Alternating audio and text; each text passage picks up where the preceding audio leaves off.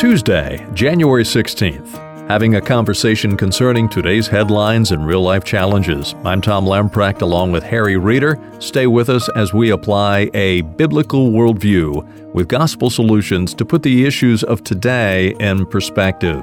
Harry, statistic out of World Magazine. U.S. life expectancy in 2016 dropped for the second straight year. An average U.S. adult can now expect to live 78.6 years, with a five year gap between lifespans of men and women. This multi year drop is the first since 1962 and 1963. Bob Anderson of the National Health Center for Health Statistics told reporters he cannot say whether a trend is developing, but he is worried about the steady mortality rate among opioid addicts. If 2017 had another increase in such deaths, it could signal a third straight drop in life expectancy data for the first time since the Spanish flu epidemic of 100 years ago. And what's very interesting now, from a biblical world and life view on that item, Tom, how our Lord, after the flood, declared that man would live 70 three score plus 10 are four score by quote reason of strength that is very healthy the average has increasingly moved toward what the Lord said.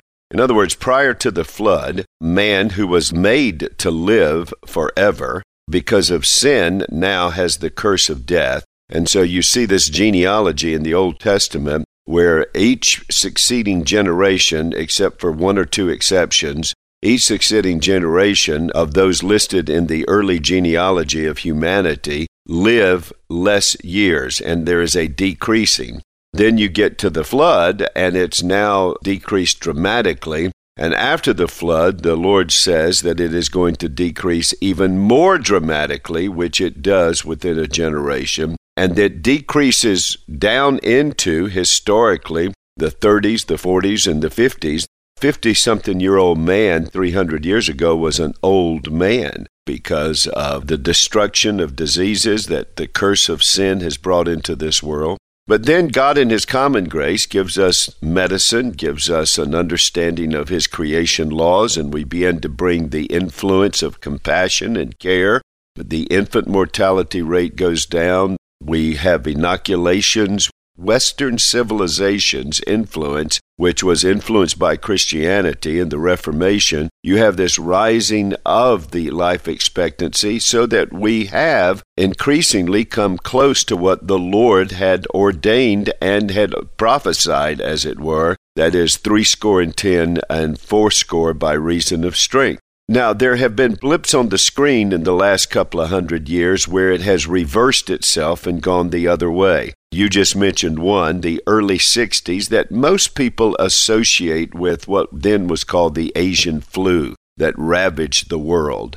About a hundred years ago was the previous time where you had multiple years of decreasing life expectancy. And almost everyone agrees with the analysis that was because of the Spanish flu Social Security was designed when the life expectancy was in the upper 60s and retirement at 65. So, you know, you would get your checks for three or four years. Well, now people are living up closer to 80. You actually have the statistics for men and women, particularly. Yeah, right now, men 76.1 years, women 81.1 years that gap is closing between men and women, and a lot of people feel it's because of the changes of lifestyle of men and women. With the egalitarian movement, they now have the blessing of dying quicker. We look at this movement of a multi year decrease. Why is it? Well, I would suggest three things is contributing to it. Number one is a loss of focus upon valuing life and thereby protecting life, preserving life, and caring for life, which results in extending life through the medical profession. We now are hiring doctors to kill us. Now, I'm not saying that the number of assisted suicides and mandated suicides in some nations, but I do believe when you get a Hippocratic oath that tells you you will do nothing to harm life, and now you have taken the medical profession not simply to harm life, but to end life, that has an effect throughout all of the medical profession, making it much more of a formal profession than a professional calling. Doctors, like ministers, were seen with a calling in the past that was life oriented. Ministers and the physicians of the soul and doctors as physicians of the body, but all valued life. I think that loss of valuing life is showing up in the medical care that's given and the way it's given and the advancements that are no longer being made because of the increasing socialization and governmental control of health care. The second thing that I would mention right now, since Roe v. Wade, we have killed over 60 million children. Now, Tom, if you take the statistic of 60 million plus over these last years of the results of Roe v. Wade, my goodness, what would that statistic then look like? How many lives we have taken that were unborn, but yet were lives made in the image of God.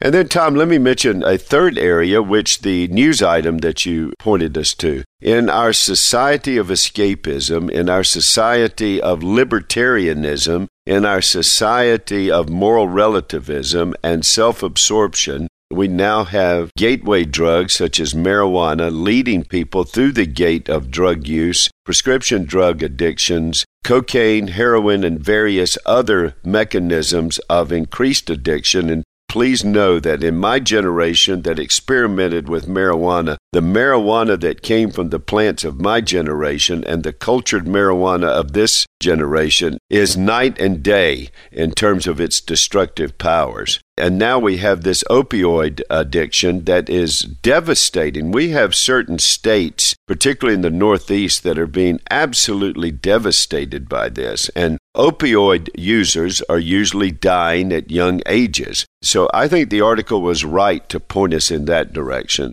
While we don't have a flu epidemic, we do have an opioid epidemic, and that is again the result of our cultural devolution.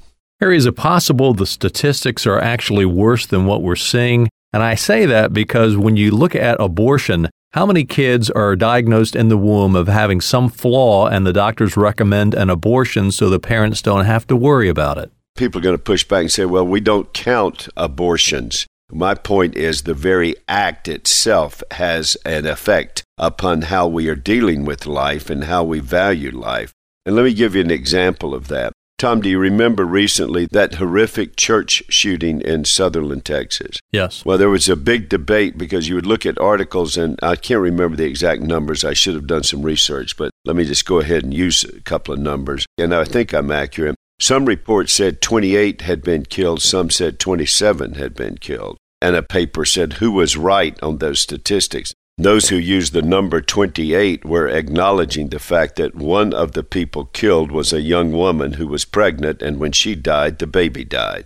Uh, what's interesting is, in our secular world in life view, we don't count that as a life. But in the province of God, he counts it as a life, which is why there was a penalty upon those who would take the life of a woman with child in the Old Testament they were guilty of a capital crime when they had done that against the child, or if they had caused the death of that child, because that is a person that is there.